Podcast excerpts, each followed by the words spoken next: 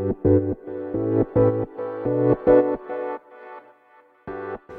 はようございます。なつきです。今日はこだわりについてお話していこうと思います。こだわりってねまあ仕事へのこだわりうんとかまあいろいろあると思うんですけど私が最近ね思ったことについてシェアしていこうと思います。えっと先日ね、えっと、受講生さんとお話していて、まあ、その方あの書籍じゃないんだけれどもちょっとあの別の部分のねビジネスの方のサポートをしていてで、えっと、その方はその子はあの潜在意識とかなんかちょっとねスピ系の発信をされている方なのであの よくありがちな元気の木を米に木のね中を米にするとかあと何？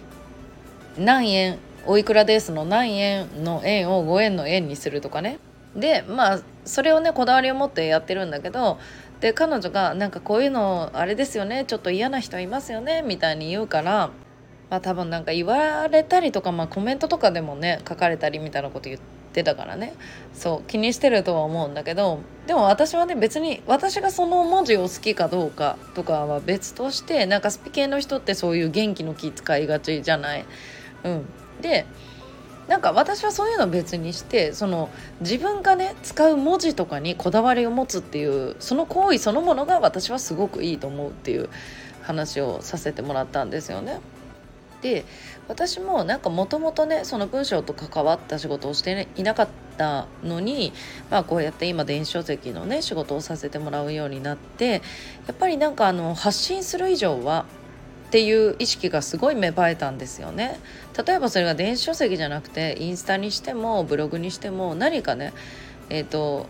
文字を書いて発信する。でその中で例えばさ漢字間違えてたりとかさあの言葉使う言葉を間違えてたりとか。だから人間だから別にいいんだよ。それはね。間違えてたり。だけど意味を間違えて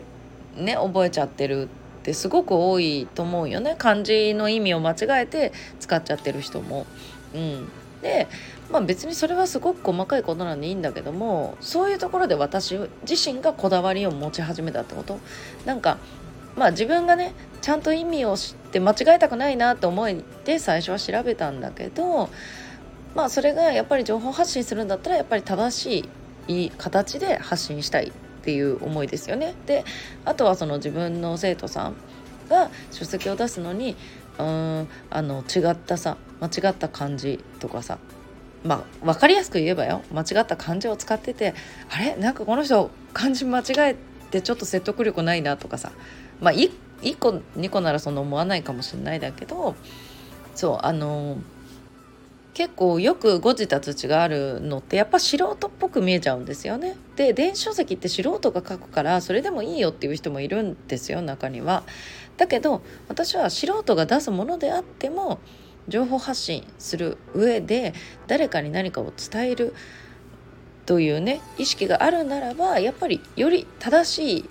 情報というかね正しい形で伝える方がいいと思うしその方が説得力も増すなと思っているから私はそういう形でねサポートさせていただいてるんです。なのでまあ紙の本ね出版社から出す紙の本はやっぱりその何回も何回もこう校閲したりとかあのこう構成したりとかねそうそう繰り返してやっていくわけなんですよ。なので私自身もねそういうなんか仕事へのこだわり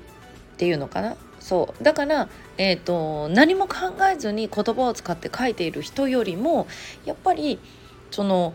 ねえーと、元気の木を変えてみたりとか何円の円を変えてみたりとかそう。人に何と言われようとそれを貫くそういう人がすごい好きなんですよね。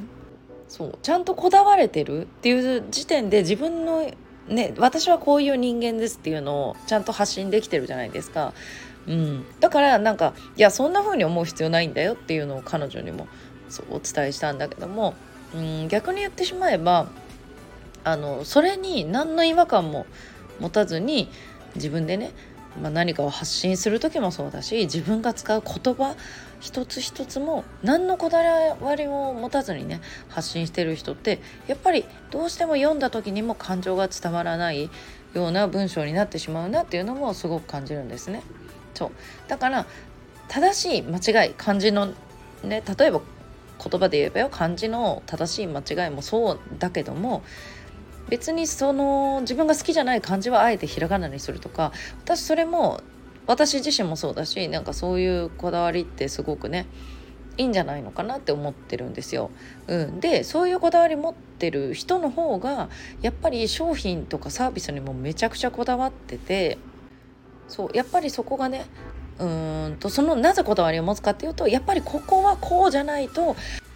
成果が出ないんだよねとかそうそういうこだわりをちゃんと持って真剣に相手のね変化を求めてやっているからそういうこだわりも出てくるんですよ。そうなのでそれが、えーと、漢字であろうとそう何であろうとやっぱりこだわりを持つっていうのがめちゃくちゃ重要なんじゃないのかなっていうのをね改めてねその話しててまた思ってたんですよねそうそれがイコール商品とかサービスのこだわりにもなってくるし自分の専門性にもなってくると思うんですよね。うん、ということでね今日はねこだわりへのお話をねシェアさせていただきました。ということで皆さん今日も素敵な一日をお過ごしください。またお会いしましょう。